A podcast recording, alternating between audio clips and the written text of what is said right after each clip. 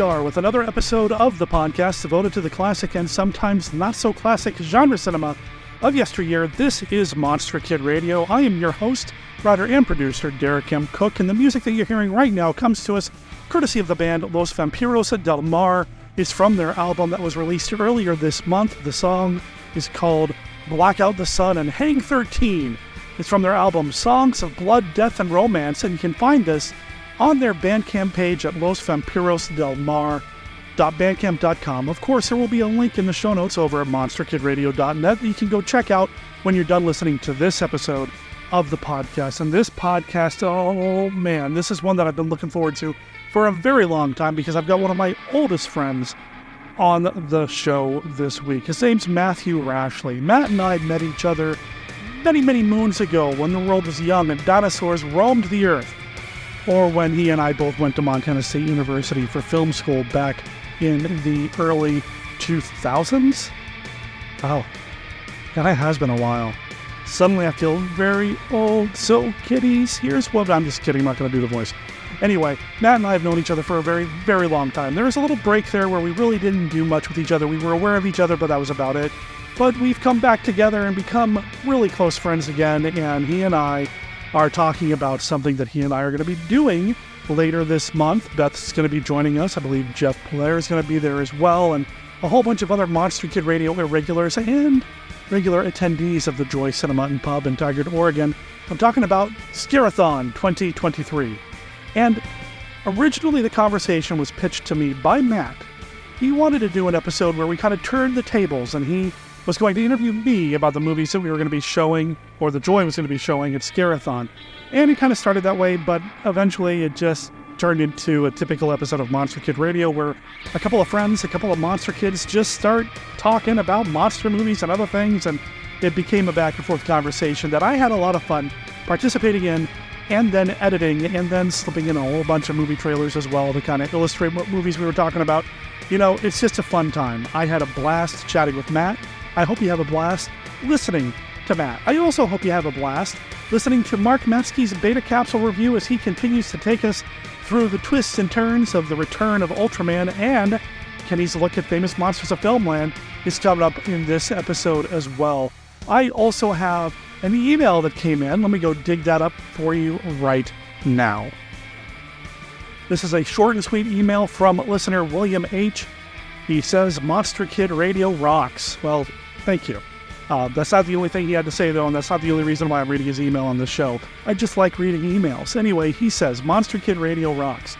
Basil Gogos, famous monsters and adventures, walk, don't run, perfection even before I was 15 minutes into the show. And Surf Rock, perfect way to spend the opening hour or so of a long, slow 12 hour security patrol in the boonies. William, thank you for writing in. Now, this is in reference to last week's episode. Even put a subject heading on the email show number 639 where we had Chris Alexander from Frankie's Chop Shop on the show to talk about surf music and Basil Gogos. And again, it was supposed to be one very specific kind of conversation that just turned into a couple of friends talking about monster movies and surf music and everything else, and anything else. Those are my favorite kinds of episodes.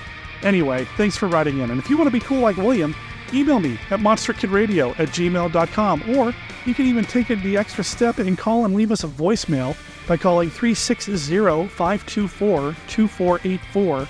I will make sure I mention that again at the end of the show, but if you can't wait, head over to monsterkidradio.net because everything is right there. Our contact information is right there. All right. You know, we've had the band playing for a little while now. I'm going to give them a break. Don't worry, I'll bring them back at the end of the show to play their song for us. And let's get on to the rest of the show right now.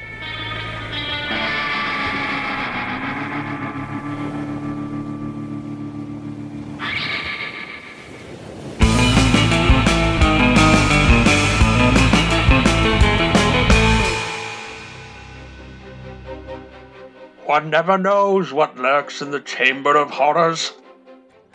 The beast loomed over her. It grinned down at Nina, fangs dripping, clouds of hot breath billowing white in the moonlight. Its eyes blazed bright red.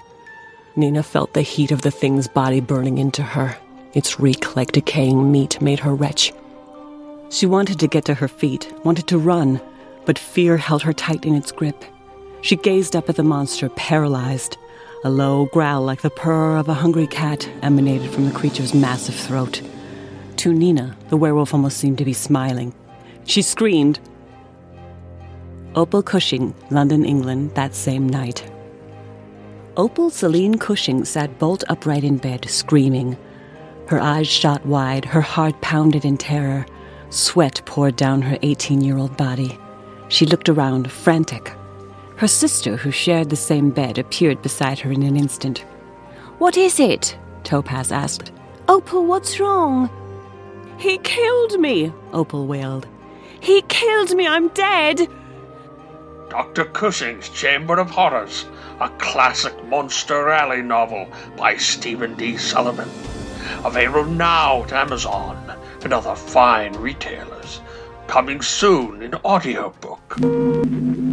Ladies and gentlemen, here is an important message from Jack H. Harris, producer of 4D Man. Imagine a check for $1 million being made out to you. In my new film, you will see 4D Man perform feats never seen on the screen before. And if you, any one of you listening to me, can actually perform in real life, the feats ascribed to 4D Man, $1 million in cash will be yours. Your admission ticket to see 4D Man in widescreen and color may be worth $1 million. 4D Man is the most amazing motion picture ever made. The story of one man who solved the mystery of the fourth dimension. Even in this century of wonders, when science holds nothing to be impossible, you'll gasp in awe at the feats of the 4D Man. In color to thrill you as never before, 4D Man. Live from the land of light in Nebula M78, home of the mighty Ultra Heroes, it's Monster Kid Radio's Beta Capsule Review.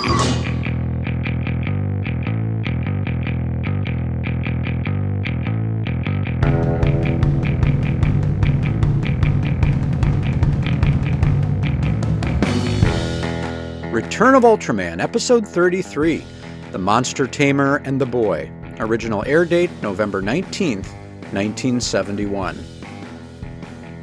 Prologue A young boy menaced by an immense monster is rescued by a strange humanoid with the face of a fish. Cut to the present, in which the boy named Rio furiously digs holes in the ground while his peers observe him with both curiosity and disdain. A group of bullies, accusing the boy of being an alien, bury him up to his neck in the ground. But Go arrives, stopping the torture and freeing the youngster, who for his part insists he's from Hokkaido. The bullies are relentless in their persecution, but Ryo stands his ground. Even so, Captain Ibuki charges Go with getting a handle on the situation, a challenging prospect considering that Ryo is increasingly shunned by his community. Go succeeds in learning the truth about Ryo, but it's seemingly too late as an angry mob rushes to the scene bent on eliminating what they think is an extraterrestrial threat. But their short sighted actions result in freeing Kaiju Murochi, leaving Go with mixed feelings about transforming into Ultraman. The Monster Tamer and the Boy is an exceptional 25 minutes of television combining visual flair with thematic maturity to create an unexpectedly memorable story. While Ultraman defeats his giant foe, Murochi, with relatively little trouble, a battle captured with a fantastically long and audacious tracking shot. This story does not end on a happy note. Writer Shozo Uehara and director Shohei Tojo managed to shine an unflinching light on bullying, environmental ruin, the madness of mob rule, and the human willingness to alienate others.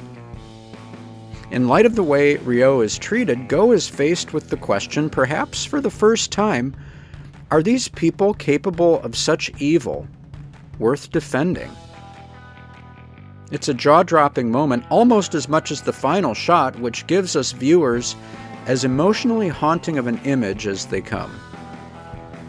This is Ultraman at its most profound, a truly powerful classic episode. For Monster Kid Radio's Beta Capsule Review, this is Mark Matzke reporting.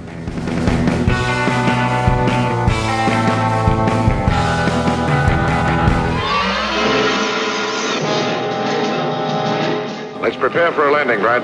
Okay.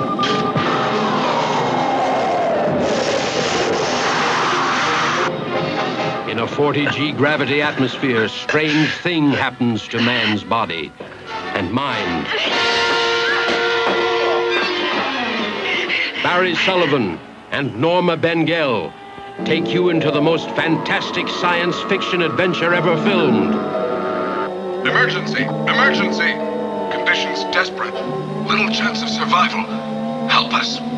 Mark, look! What have you got? The Elliot. Bert, get me a fix on this right now. Wes, Brad, controls. Planet of the Vampires. Harboring a form of life worse than death. Planet of the Bloodless.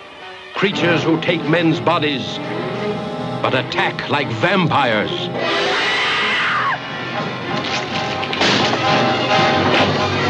I'll tell you this if there are any intelligent creatures on this planet, they're our enemies. In this outer space world, the living dead try to escape into life.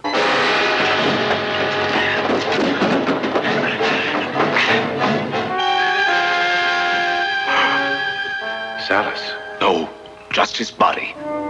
And I'm just one of many beings on this planet. And we're fighting to survive. It's imperative that our race continue to exist. We arranged for several of you to kill each other so that we could take over your bodies. You are our last chance. No, never.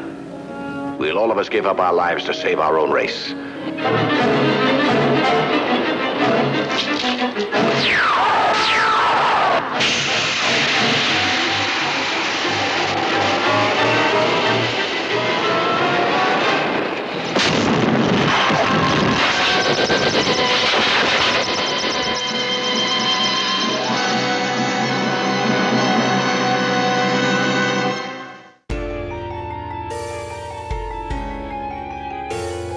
Did you know that I show monster movies for free pretty much all the time now? Head over to twitch.tv slash monster kid radio, especially this month, because this month I'm showing a lot of spooky movies. Right now I'm showing a 15 hour loop, including the movies The Vampire's Ghost, Revenge of the Zombies, Back from the Dead, The Unearthly, The Undead, Häxan, The Vampire Bat, Death on the Four Poster, The Devil's Partner, Ring of Terror, Last Man on Earth, Devils of Darkness, Scared to Death, and Horror Hotel, aka City of the Dead, City, City of the Living Dead. So, you know, it's Horror Hotel. It's Christopher Lee. Doesn't matter what it's called. It's Christopher Lee. Anyway, head over to twitch.tv slash Monster Kid Radio. Check it out. I try to update this maybe once a week with a big new loop of movies, and eventually we may even get back to where I'm hosting things live and you'll see me in person. But in the meantime, head over to twitch.tv slash Monster Kid Radio and watch some movies with your friends now for free.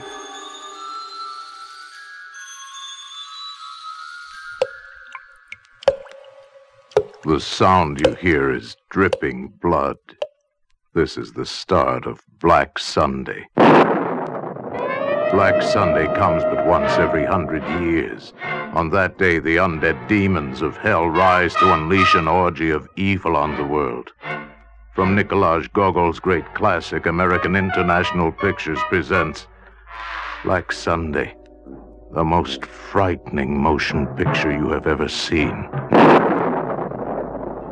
She was murdered 500 years ago. There in the barren waste that was her cemetery, they nailed the mask of Satan to her face. Not since Dracula stalked the earth has there been such an unspeakable day and night as Black Sunday.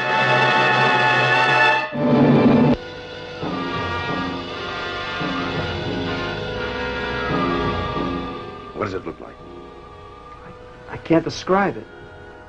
The hideous part of it is it's making the children obey its every command. The children are completely in its power. And we're in the power of the children.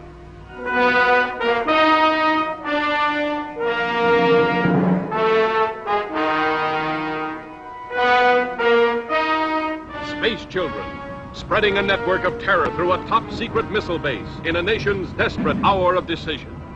Space Children, the dangerous pawns of a power so strange that no sentries can stop them. Why did you let those children inside here? Not Dr. Woolman, what children?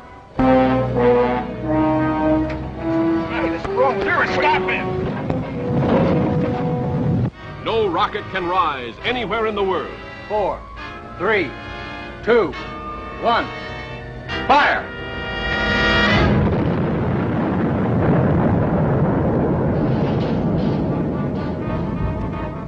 Army destroy them.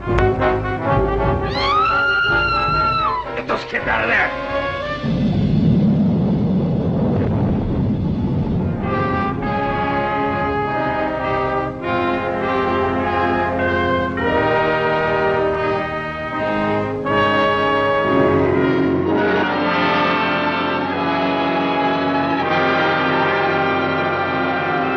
What's that noise? I. Spiders. I told them to bring me one, and I'd believe it. I can't say I blame you, Sheriff. But Flynn's still missing.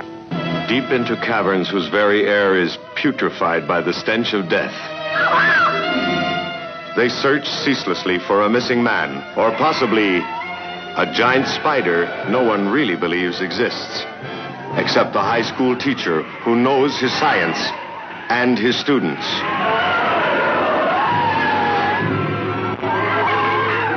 There may be more giant spiders coming into the world.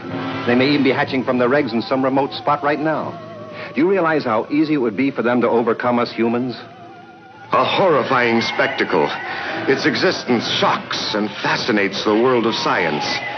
Its gigantic claws capable of crushing a man or tearing a woman apart as if she were a fly. But nothing sends the cats like the presence of out of this world horror.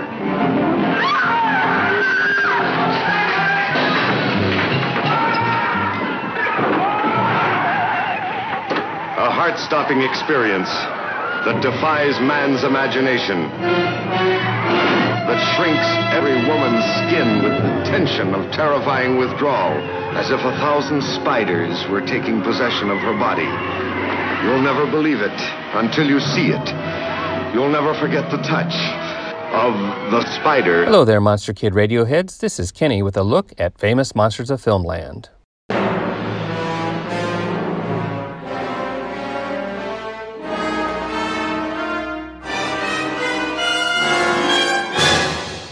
Today, we are hearing about Joy Cinema's Scare-A-Thon, a five movie festival in Tigard, Oregon. Three of the five movies were not covered in FM, but two were. It took almost the entire run of Classic FM to get a decent write up on Hammer's The Mummy from 1959. In the penultimate issue, 190, this classic was mentioned in an article which covered the history of mummy movies. Here is what it had to say. Kharis journeys to Britain, all of which brings us to 1959 and the legendary Hammer films, which, after doing tremendous remakes of Universal's Frankenstein as The Curse of Frankenstein and Dracula as Horror of Dracula in the USA, were commissioned by Universal to update other old classics The Phantom of the Opera, The Hound of the Baskervilles, and The Mummy. Hammer was determined to avoid falling into the trap that Universal had during the 1940s. Their mummy, they felt sure, would be the best of its type and reap through critical acclaim and box office dollars to prove that the mummy could be presented in a new and fresh way. Hammer's scriptwriters blended the best ingredients of the mummy legend into a screenplay, and the film became not a remake of Universal's first Karloff mummy, but a remake of the finest elements of Universal's 1940s series of mummies. A truncated synopsis followed. A shame so little was dedicated to this, my favorite mummy movie, especially after seeing all the love FM poured out for Curse of Frankenstein and Horror of Dracula. The other movie in the Scare-A-Thon that merited coverage was 1955's Tarantula. A full length article of this film was featured in FM 44 from May of 1967. It was seven pages long with nine images. Here is how the film was introduced. Radio listeners in 1955 suddenly heard a frightening announcement, a broadcast lasting one minute that had many boys and girls shaking in their boots. For a shock that surpasses all experience in terror, see Tarantula, the nerve shattering motion picture story of an entire city choked by panic before the fury of a giant spider, Tarantula. Out of the trackless desert sands it strode, rising a hundred feet and growing, growing, growing more monstrous by the minute. Tarantula. Its rapacious maws draining all life within reach, crushing all matter in the path of its spreading tentacles. Tarantula. You'll watch in awe. You'll shudder with fear as a mortal accident of science creates a dread beyond all imagining. As a nation searches frantically for a defense, as the air might of the land is marshaled against the crushing jaws, the venomous sting, the destructive power of a spider so huge, bullets couldn't stop it. So tough, dynamite couldn't kill it. See man faces greatest battle for survival. You've never known anything like Tarantula. Well, you, famous film monster fan that you are, may have seen something like it in Willis O'Brien's Black Scorpion or Bert Gordon's Spider. You may even have gasped at the great spider that pursued Sabu in its net in the Conrad Veidt version of The Thief of Baghdad. But here's the story to refresh your memory. A brief synopsis followed, then these parting words.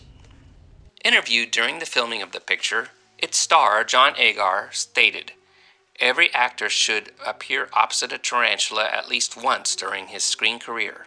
Why? Because co starring with a spider taller than a two story house is an experience no man can easily forget. It adds to an actor's stature. I believe every actor should be given this chance at least once, if only to tell his grandchildren about his battles with the modern dragon. As a matter of fact, it's getting so your prestige isn't worth a nickel unless you have a monster in your credits. And John ought to know, as he has been menaced by the brain from planet Arous, the mole people, women of the prehistoric planet, and the creature from the Black Lagoon in Revenge of the Creature. Leo G. Carroll, of course, has had several great careers in TV fantastics, namely the Topper series and current Man from Uncle. Pictures producer William Alland also made The Deadly Mantis, This Island Earth, Mole People, and the Black Lagoon series. Director Jack Arnold scored with The Incredible Shrinking Man. Oh, and the fate of the giant tarantula? Planes gave him the Viet Cong treatment, a fiery death of napalm bombs. That is all for this week's look at famous monsters of filmland. We will have more next time. For MKR, this is Kenny saying adios.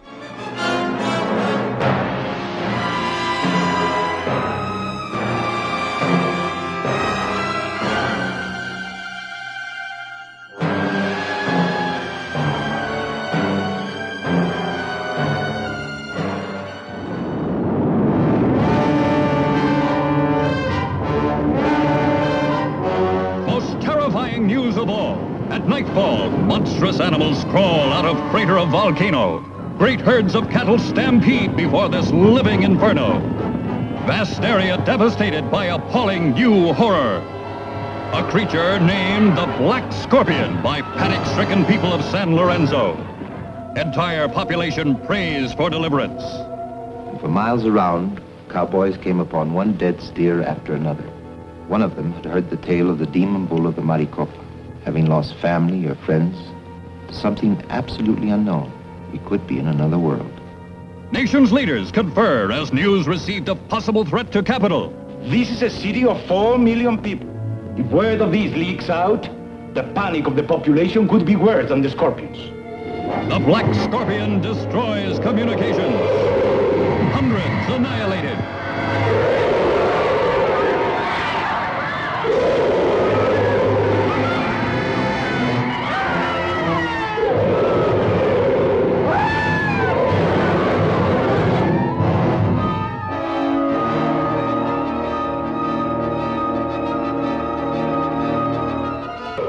A scale never achieved before by any science fiction picture. Thousands in the cast.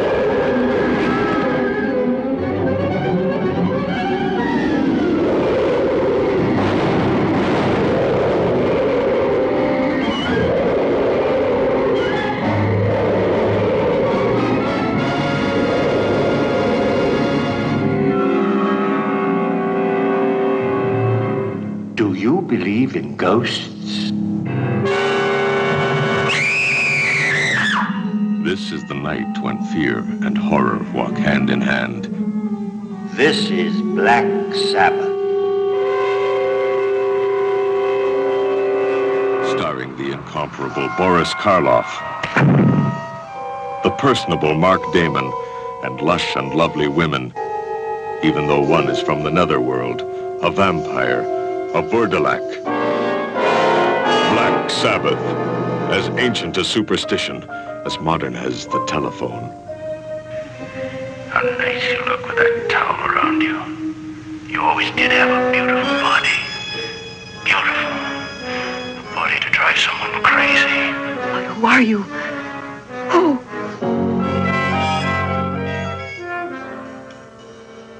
Black Sabbath.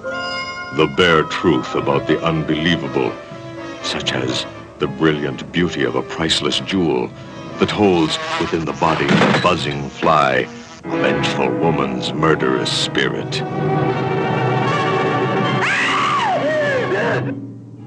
Only on the seventh night of the seventh full moon can the living see the lifeless undead. I am hungry. Is he man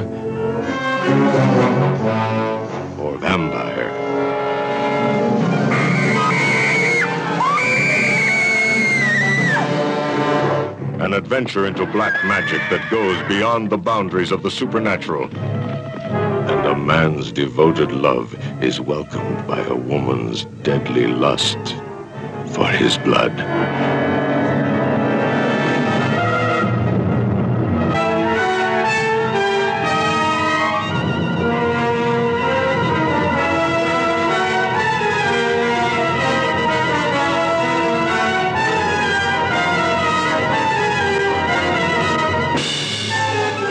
Monster Kid Radio listeners, I've been looking forward to this episode ever since our guest suggested we do it. Now, I've talked about the Joy Cinema over the years many times here on the show, and they've got the Scare-A-Thon event coming up later this month, the last weekend of October. Five movies. We're going to sit in that theater and watch so many awesome movies. And Matt Rashleigh, who is one of my oldest friends, and I think I've mentioned him in the past before. Heck, he was on the Mothra episode not too long ago suggested we do an episode talking about the movies coming to Scare-A-Thon and why it's important. And Matt, welcome to the show. Thank you, Derek. I'm so excited to be here. I've never attended a Scare-A-Thon. I know you've been to a few. It seems like a really special event that Monster Kids should uh, definitely take in if they can. It's super cool. It's something that Jeff has been doing for a while. Jeff Punk Rock Martin, the owner of the Joy. I know that with the pandemic, things kind of changed at the Joy they survived, they thrived, and actually, I have to thank the pandemic for what it did to the joy because it meant you and I got to reconnect because you did a story there about how they were selling popcorn to kind of stay afloat. And I reached out to you to thank you for supporting the theater, and here we are. It's been really great. How many Scare-A-Thons have you attended? How many Scare-A-Thons have I attended? Uh, I've attended maybe two or three. I've only done the full day once, mostly. Usually, I'm there to introduce a movie or two the first year that I was there to kind of host the thing, we had a table set up in the lobby. Uh, I introduced a bunch of the movies. I don't think I stuck around through the last one. I think once movie number five rolled around, I was pretty spent. And it was The Evil Dead, which really bums me out because I like that movie a lot. It's one of my favorites. But I was just done. yeah, it's a it's a Monster Kid marathon. You have to kind of train for it and, and prep yourself you know, you brought up something when we were talking via Facebook about how this is going to feel like to you the old days at Montana State University. And speaking of monster movie marathons, one of my favorite memories from our days at MSU was that Halloween that we holed up in my dorm room and we did nothing but blast through VHS tapes of monster movies. I only remember one or two of the movies we watched. I know we watched uh, the Alice Cooper and Vincent Price episodes of The Muppet Show. And I know we watched I Was a Teenage Werewolf. I was a teenage werewolf, the most terrifying picture of our time.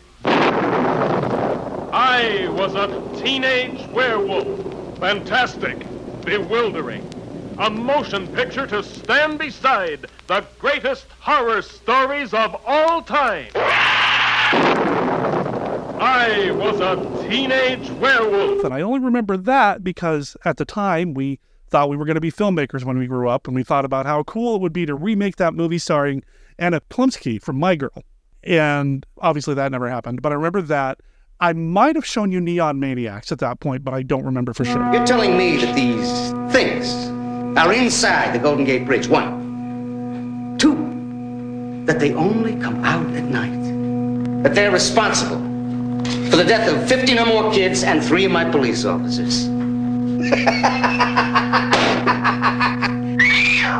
Let me ruin your evening. The stranger said to me, Your new lover is my old They're young. lover.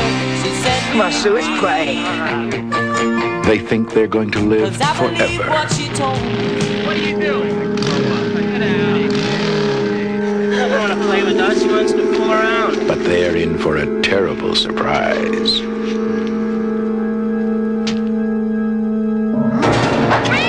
Now, there are 12 new reasons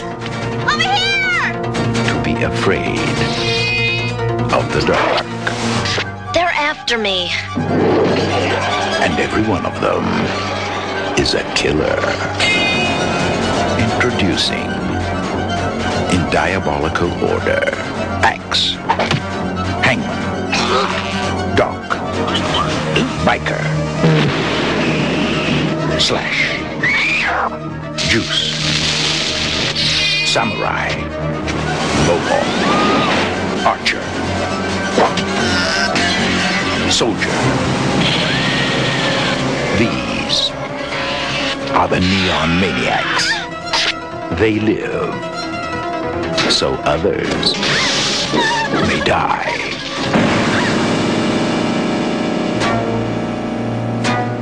Neon Maniacs. Neon Maniacs. I don't remember. It's kind of a blur. Yeah, I, I don't remember. Yeah. I don't remember either. Neon Maniacs is another. I hate to use the word guilty pleasure because I I feel like there should be no shame and no guilt. But it is Neon Maniacs, so it is a guilty pleasure of mine. Those of you who've seen Neon Maniacs probably understand. It is, yeah, it, it holds a very special place in my heart. I do own it on Blu ray. I've watched it a few times since, but it's got some issues. But anyway, that's not what we're here to talk about. Right. Yeah. And you've never done a scare I have never done a Scare-A-Thon. I, like you, love the Joy Cinema, and I really appreciate Jeff Punk Rock Martin's effort in in making it a home away from home for for monster kids and people who love, you know, genre cinema. I love how he can find a way to get those movies on the schedule.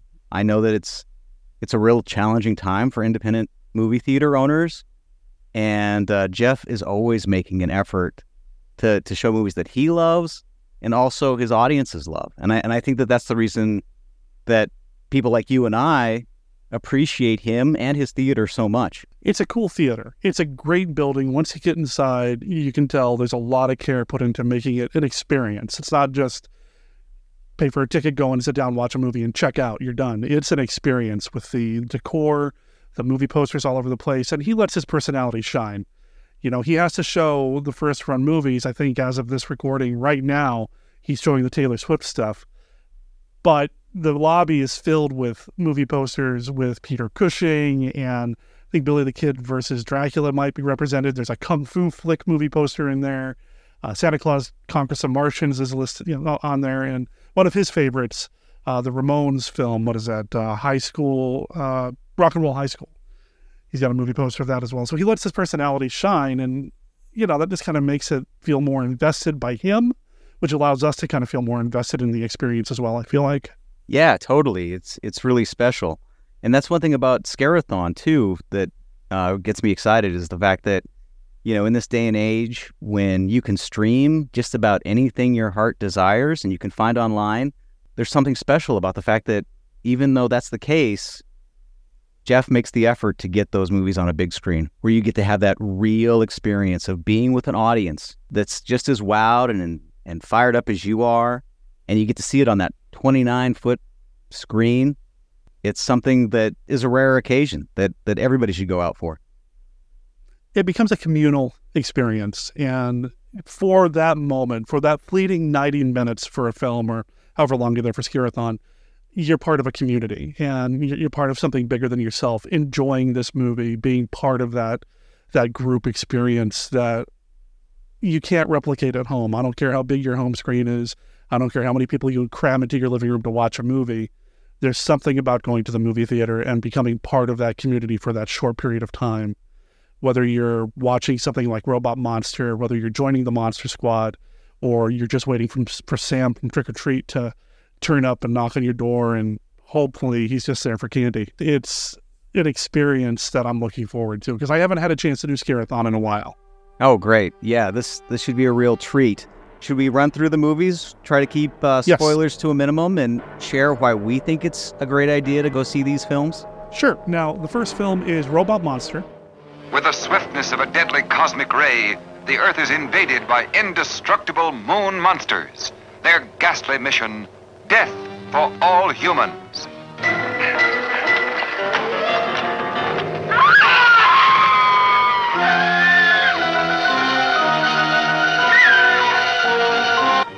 Astounding technical developments are being made to protect mankind? Robot Monster brings you an actual preview of the devastating forces of our future. Unsuspected revelations of incredible horrors that will terrify you with their brutal reality. There is no escape from me. Very well. I will recalculate. Your death will be indescribable. Fool humans, there is no escape.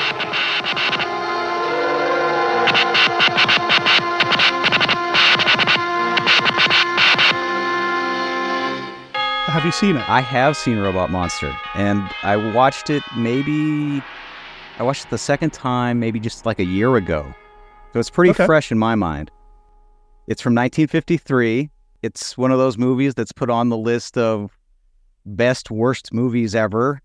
There's a lot of fun stuff in there, and and I know that people like to diss it and rag on some of the the gimmicks and the problems, but I think if you watch it from the point of view of Johnny, the little boy, and that it's his experience, I think it's a fantastic film. I like that Jeff has always tried to start off the Scare-A-Thon with something a little lighter. Yeah, and he's doing that in this case too. It's, it's Robot Monster. It is the story of a little boy. It's meant to be seen through his eyes. So if you experience the movie that way, I think you're going to have a good time with it. This is a 3D version of it, and I know that 3D Archives just recently put it out for home media in 3D. They've just done a big restoration, which is a big deal. It hadn't been available that way at home or anywhere really widely for a long time. So to be able to see it in the original 3D should be a fun time. I'm looking forward to how that's going to play on the big screen. I do have the Blu-ray at home. I haven't watched it yet because just so many movies, so little time and sleep and everything. You know, not not enough time to watch all the movies I want to watch. So when I saw that he's going to be playing it, I purposely said, you know what, I'm not even going to bother trying to make time to watch it right now. I'm going to wait for the joy. That's great. Yeah. You sound like a human, not a Ro-Man, my friend. uh, it's got such an iconic monster, the gorilla suit with the diving helmet, and it's shot, you know, at such an iconic location. That cave is such an iconic place. It's a Bat Cave, you know, from the Adam West Bat, you know, Batman show. So it looks cool. It looks familiar. It's got instant nostalgia, and it's got better music than it has any right to have. Oh yeah. I can't wait. I I was doing a little bit of research and I didn't realize that Elmer Bernstein, Academy Award Yeah. winner, did The Magnificent Seven, did True Grit, did at least a couple dozen movies, was the guy who did the music for this. And the music really stands Mhm. out. It is so good. So I'm looking forward to that. And I think it's a great start for the Scare-A-Thon. What else do we want to say? I mean, I know we're probably going to spoil a little bit, but I really want people to check this one out. And if you're not able to get to the joy, maybe start keeping track and watch along at home. Get your hands on a physical copy or stream it or something and watch Robot Monster when we all do, when Scare-A-Thon starts on October 28th. I'm excited to see the industrial bubbles in 3D. I, I've got to Yes. give that away. I Yes. I was reading that they shot this movie for like less than 20 grand. They shot it in four days. They shot it in stereoscopic 3D, and the crew that was shooting had never shot 3D before. But that the movie really stands up. I was reading comments from from other filmmakers, and I saw Joe Dante, who did Gremlins. He was saying that whatever your thoughts are on Robot Monster, it is something to see, and there's never been another pick like it. That it really stands Ah, out. That's a good point. I'm excited to, to see that. Next on the list, But what if circumstances were to magnify one of them in size and strength, took it out of its primitive world and turned it loose in ours? Then expect something that's fiercer, more cruel and deadly than anything that ever walked the earth. Even science was stunned. The new atomic miracle should have been mankind's greatest boon. Instead, when such power to cause phenomenal growth proved dangerously unstable, man was confronted with his most shocking blunder. The isotope triggered our nutrient into a nightmare. A blunder that transformed a tiny insect into the hundred-foot spider that was now ravaging the panic-stricken countryside.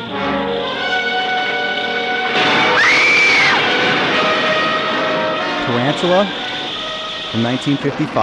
I have never seen the whole movie. I've only seen bits and pieces. Okay. Uh, how about yourself? Oh, I love Tarantula. It's a John Agar film, so I love Tarantula. Uh, it's a Universal film, so it's got a sheen or a polish that sometimes movies from this era do not have.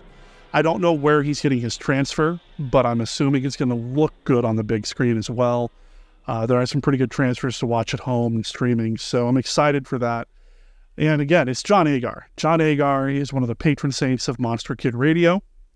Uh, one of our original slogans was Monster Kid Radio is where Karloff is still king, Lugosi lives, and John Agar still rules. I mean, we really love everything Agar touches, so to see him at Scare-A-Thon is going to be a good time. This is a giant bug monster movie. I know technically a tarantula's not an insect, but still, it's going to be a, a lot of fun to see it on the big screen. I've never seen it on the big screen. Wow, so you'll definitely be in for uh, a good experience then, hopefully. Uh, Tarantula is probably, I'm going to say it's my second favorite John Agar film. Wow. Second only to Revenge of the Creature. Just because Revenge of the Creature is a creature from the Black Lagoon film and, you know, Gilman and Agar make magic together. But yeah, Tarantula is my second favorite. Early, early appearance by Clint Eastwood at the very, very end of the film. Yeah, it's his first, I think it's his first film credit. Yeah, uh, maybe first film credit. He did appear in Revenge of the Creature before this for about 30 seconds. And he lasts about as long in Tarantula as well. but Eastwood did remember that. And I know that many, many, many years later, Eastwood did put Agar in one of his movies. Oh, wow. I didn't realize that. I, I also noticed that Jack Arnold directed it, speaking of creature. Jack Arnold, who is kind of the go to sci fi horror guy of the 50s, Creature from the Black Lagoon, Revenge of the Creature, Tarantula, uh, Space Children, which is not a Universal film, but still really, really good. Which means at some point in the movie, you're going to get a mini science lesson because that seems to be a Jack Arnold thing. he likes to throw in a little lesson about how things work in the world. And yeah, the direction is really tight. Excellent. That's starting at 1.30 at the Joy Cinema, Tigard, Oregon. Right. So Robot Monster starts at noon, I believe, correct? Right. Okay. All right, 3 p.m. 1959's The Mummy. Egypt, 4,000 years ago. A land of strange rituals and savage cruelty. Many of their secrets are still hidden from the eyes of 20th century man. Secrets that protect their dead. Supernatural powers that once released can live again in our modern world. The Mummy, the living dead, bringing terror and death across 4,000 years. He was a high priest of the great god Karnak until one night he attempted the ultimate in blasphemy. He was condemned to guard forever the princess he had loved and protect her from intruders.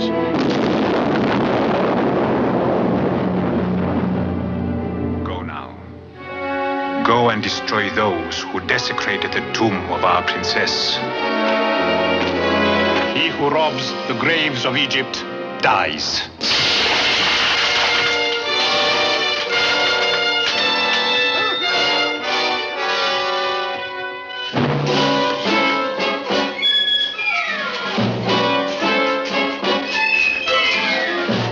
Who robs the graves of Egypt dies.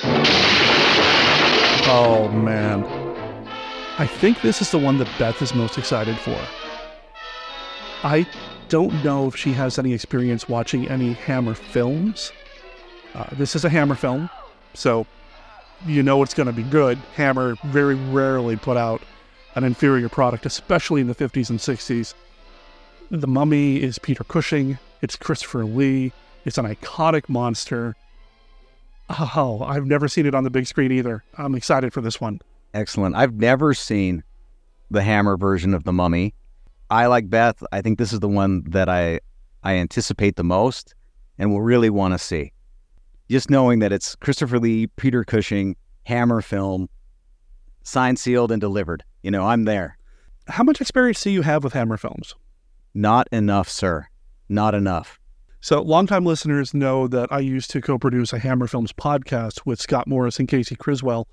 Uh, Scott from Disney and Casey from Bloody Good Horror. We used to do a monthly show called 1951 Down Place, and every month we talk about a Hammer film. And I know we talked about this one at one point.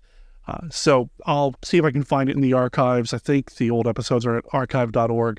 I'll put a link in the show notes if you want to hear me talk about the mummy at length with Scott and Casey. But I will say that this is one of my favorite Hammer films. I don't know if it cracks my top five, but it definitely is a good one.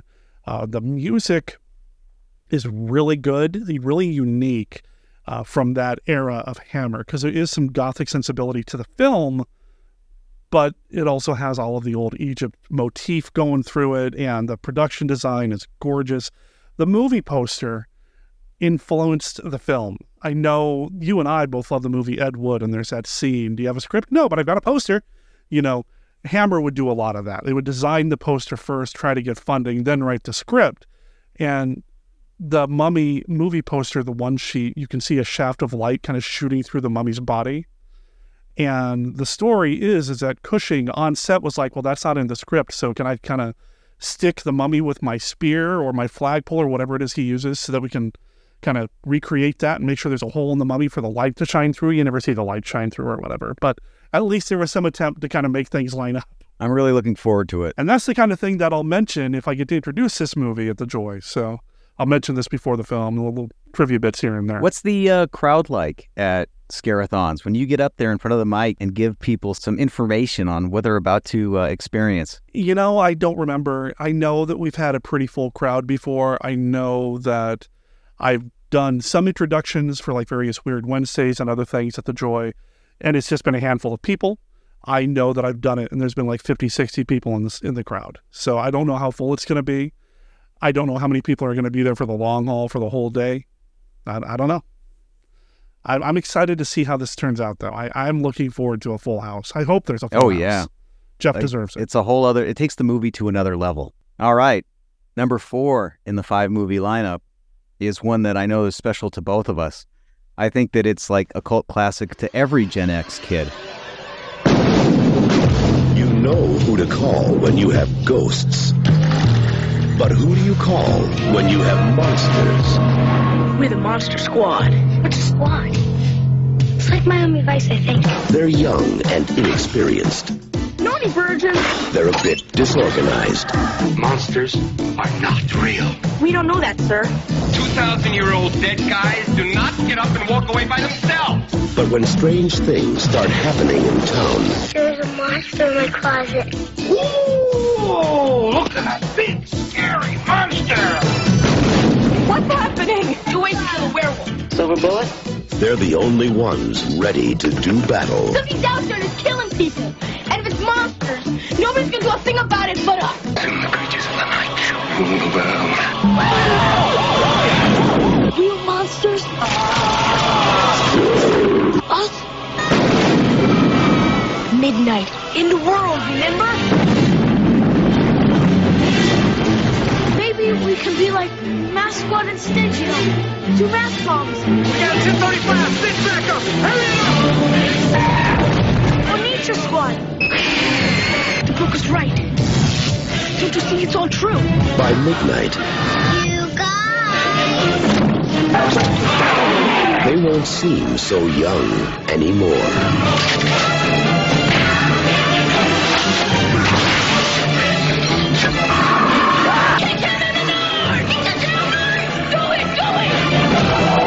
Monster Squad. Wolfman's gone mad! Monster Squad from 1987. This is the one that I have seen on the big screen a few times over the years. Uh, the others that are part of Scare-A-Thon, the previous three, and then the final film, I have not seen on the big screen, but this is the one I've seen on the big screen before.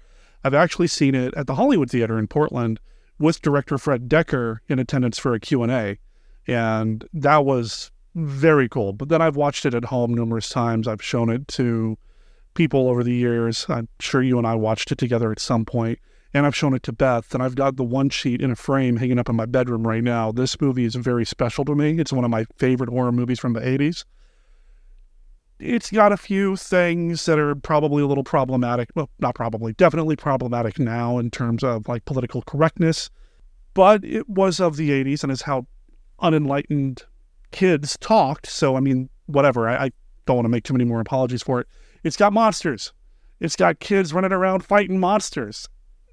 I would have loved for that to have been my childhood, man. Me too. I'd be happy to kick a wolf man. oh man, the clubhouse these kids have Oh. is an Easter egg treasure, man. So many cool things on the walls. And the other websites have done this where they've gone through and taken stills from the clubhouse set and identified all the movie posters, all the toys, all the models, all the masks and decorations and everything else. I think there's a vampire circus movie poster on the wall. There's that becomes a plot point or a little character bit, a Frankenstein's monster, a Halloween mask. There's all kinds of cool stuff up in there. I would have loved to have hung out in that set. Oh, totally. And and speaking of that, like this movie and the fifth movie that we'll talk about in a moment, Trick or Treat, it seems like both of these films share a love of Halloween and monster movies and feel like a perfect way to kind of wrap up Scare-A-Thon.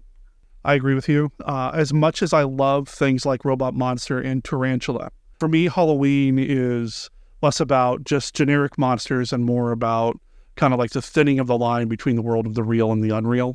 So to have the actual monsters showing up from limbo, I mean, that perfectly demonstrates what I'm talking about. I'm sure the other movies are going to be great too. And again, I'm not trying to discredit or whatever. Does that make sense? Sure. Oh, sure. Absolutely. I think Robot Monster is going to be a lot of fun. And I think Tarantula is going to be a blast. I can't wait to see it on the big screen.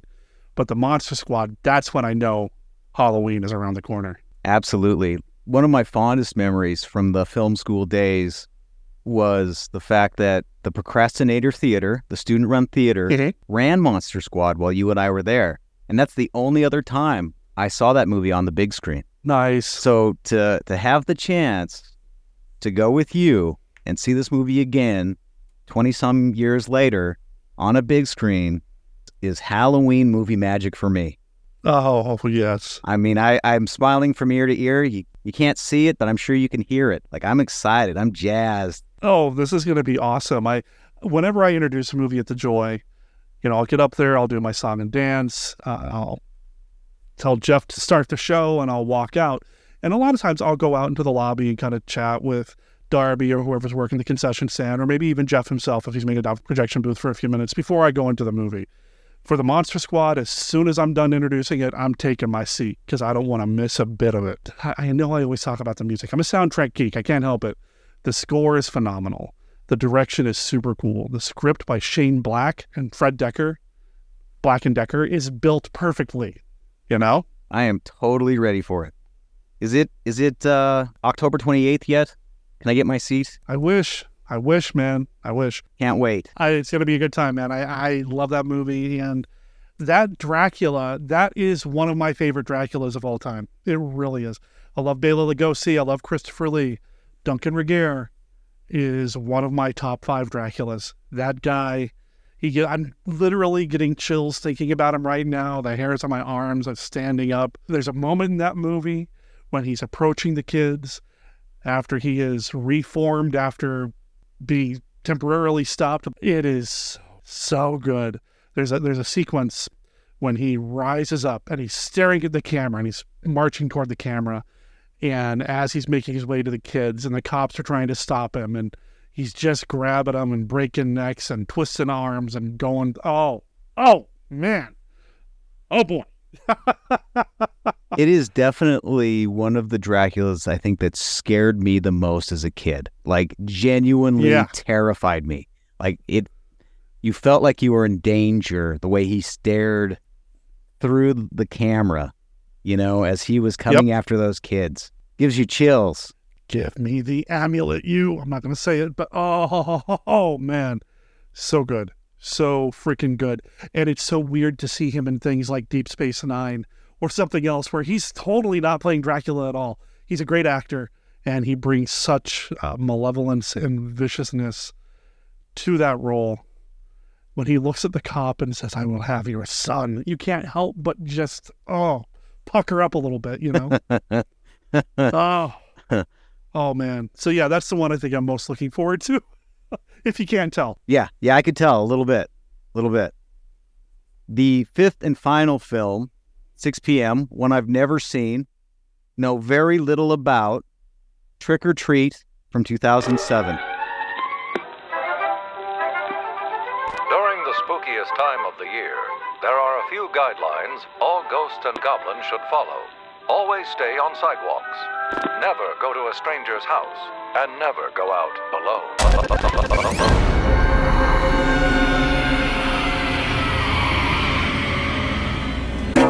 Trick or treat! This is the one night that all sorts of things roam free. Sorry. All these traditions. Wait, wait. What? You're supposed to keep it lit. Why? Ancient tradition? Putting on costumes, I look like I'm five. You look great. What did we do now? We meet our dates. jack o' lanterns. Why are we here? To pay our respects to the dead? The Halloween school bus massacre. They started to protect us, but What in God's name are you doing down there? Hiding bodies? nowadays, no one really cares. This one's still lit.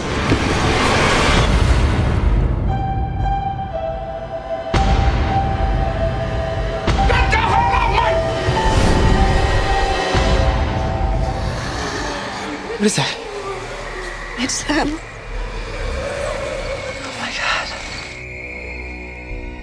god. I've seen Trick or Treat once. I saw it on home video. I can't remember. It was. It might have been DVD. It would have had to have been DVD. It's an anthology film. It follows a little kid whose name is Sam in a Halloween costume. He's kind of our guide through the entire story. He doesn't really talk to the camera or anything like that. We're just kind of following him around on his Halloween night adventures, if I remember correctly. I see that Anna Paquin and Brian Cox are both in this, so there's sort of an X Men, you know, tie-in or feel from from the from the aughts. uh, I, I saw that the writer director Michael Dougherty has also been involved with like writing X Men Two and I think directing one of the X Men films. Was he? So so Oh, there's that, that. connection. A lot of the reviews online are great. Like it, it seems like it's there's a lot of people who really love this film. So I'm I'm really curious about it. My curiosity is up. And again, I've never seen it. Yeah, it's one that I've only seen the one time. I know that he is, you know, a fan. He's a horror guy. I, is he a monster kid? I don't know. Um, I don't know much about him. He also did Krampus and is involved with some of the new Godzilla stuff, I guess. Yeah, he did do the Godzilla King of the Monsters. I was just double checking that because I wanted to make sure I got that right. I, I know that there was even talk of a sequel to this at one point. Nothing's really come of it. it. I know that this movie took a long time to get made and then released. Uh, it was supposed to be released uh, like back in 2007. Like you said, it had a 2007 theatrical release, technically, but it didn't get home media release until 2009. So it really kind of sat around for a long time before people started discovering it and had an opportunity to watch it. I think Sam, the little kid trick or treater, is is a great look. Uh, I think they uh, did a great job with the character design of this character. It instantly says Halloween and trick or treating. You know, it's a kid in a Halloween costume. It's a little disturbing when you look at it too long. you know, uh, I've had burlap wrapped around my head for a Halloween costume before. It is not comfortable. So it's a little disturbing when you look at it, but uh, if too much, but I do dig it a lot. Uh, the look, and like I said, I've only seen the movie the one time, so I'm excited to kind of revisit it. I think it's something that Beth will enjoy. It's a little bit more um, modern. Not that she has a problem with the classic movies I've been showing her, but I've been very selective about what classic movies I show her. Manos, The Hands of Fate notwithstanding, for a reason. You know, I think this was going to be an easier sell. There's some werewolf action, there's some serial killer action. It really kind of dips into all the different horror tropes that were kind of a thing at the time. So I'm looking forward to it.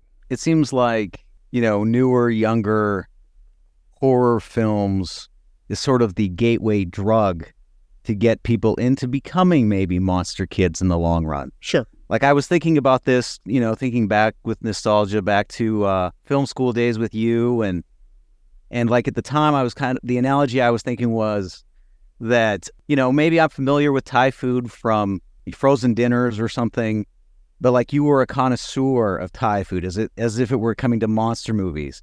And so you really like you really like opened up my palette, like, you know, to, to other forms of monster movies and horror movies and and really uh exposing me to to films that were outside of my my sphere. So we watched new monster movies, but because of of knowing you and your love of genre films, like you opened up my eyes to many, many more movies and, and kind of made me a monster kid in a way. And I and I thank you for that. And and that's why this is so fun to to have this chance to kind of share this experience. I knew my work was cut out for me, and I, I know that sounds kind of like I was trying to manipulate something, and I really wasn't. But my very first memory of you, Matt, was sitting around in a film school class that the teacher was either really late to or just didn't even show up. And I remember that some of us young film students kind of huddled up and just kind of talked with each other about who our favorite filmmakers were. And the topic of our top five favorite filmmakers came up. And you mentioned Spielberg, Lucas, Zemeckis, Jim Henson, and Walt Disney, I believe, which is cool. And that's great. I mean, one of Clive Barker's favorite filmmakers and storytellers is Walt Disney for crying out loud. So I knew that anytime I wanted to talk horror stuff with you, I, I didn't know where you were with, with that. And I'm really glad that you were willing to put up with this horror geek who's had a couple of years on you and, you know, thought he knew everything about special effects and all this other stuff and insisted that we get together and watch monster movies all Halloween day and, and all that. So I appreciate you being patient with me going through that entire process. I'm so thrilled by watching your posts on Facebook lately. You've been going through Tubi TV and just picking movies from the 50s and 60s. And we don't have time to do it now because I've got to head out to work. But at some point, we're going to have you back to talk about some of the movies you've seen lately. You just watched Black Sabbath, and I cannot wait to pick your brain a little bit more about that one. Oh, yes, Black Sabbath from Mario Bava. I'm on a Mario Bava kick now. So, uh, Bava's so good. I've seen Black Sabbath, Planet of the Vampires. I think Black Sunday's next. I'm I'm happy to share my thoughts and my reviews. It's been a real treat engaging the Monster Kid community via Facebook. If you listeners are not there in that space, get there. Let's all talk monster movies together. Yes, yes. And Matt and I will be doing something probably beginning of 2024 where we're going to look at some movies that may not have the best reputation, maybe kind of rehabilitate them or, or present them in a way that might warrant a relook or reconsideration. I love them all. Y'all know me here on Monster Kid Radio. I rarely have something negative to say about these movies that we talk about. But there are some movies sometimes that people maybe not enjoy as much as they could. So we Matt and I are kind of planning something for early next year, I think is when it'll launch, where we take a look at some of these other movies that he's been watching lately. So stay tuned for that. That'll be a lot of fun. And please catch up with us at Scare-A-Thon. If you're in the area, October 28th, go over to the website. What is it? TheJoyCinema.com. I'll make sure there's a link in the show notes, of course, where you can also find links to our Facebook page and Facebook group. But go over to TheJoyCinema.com, and as soon as tickets are available for sale, hey, they're available now. You can go buy them now as of this recording. Let them know that Monster Kid Radio sent you. Everything starts at noon. It's going to be an all day event. Monster Kid Radio is going to be there. That's going to be there with one or two or more of his kids. So it's going to be a nice family affair for him. And uh, I want to see everybody else. Let's pack that house. Yes. Let's enjoy the screams and the laughs and, and all the thrills and chills together. I don't know what the sizes are, but you can even get a Scare-A-Thon commemorative T-shirt. You'll want to support the joy that way if you can. Thirty-five dollars for an all-day pass. Not sure how he's going to be doing individual movies, if that's the way he's doing it uh, or not. If you have to buy the whole pass, but pay attention to thejoycinema.com for more details. And as soon as I know more, I'll mention it online on Facebook as well. Anything else you want to say before we wrap up, Matt? Thank you for having me, and uh, I look forward to, to talking more movies, more monsters, and more old times. I've been wanting to get you on Monster Kid Radio for a long time, you know, proper. So this was fun, and we'll definitely do more of it. Well, that brings us to the end of the show. Big thanks to Mark, Kenny, Matt, William for the email, and well, you for downloading and listening to the show. Please be sure to share the posts on Facebook and retweet tweets and just wherever it is you're online, your social media hangouts. Make sure you mention Monster Kid Radio. Now, Monster Kid Radio does not have a Blue Sky account or what's the other one? Mastodon. And I keep saying Twitter, but really it's actually the app formerly known as Twitter. I've been thinking about branching out to places like Blue Sky or Mastodon. I believe you have to have an invite code. Is that something that y'all would be interested in? Are any of you users of these alternate platforms that are kind of taking the place of Twitter or kind of in that same space? You know, Monster Kid Radio is also on Instagram.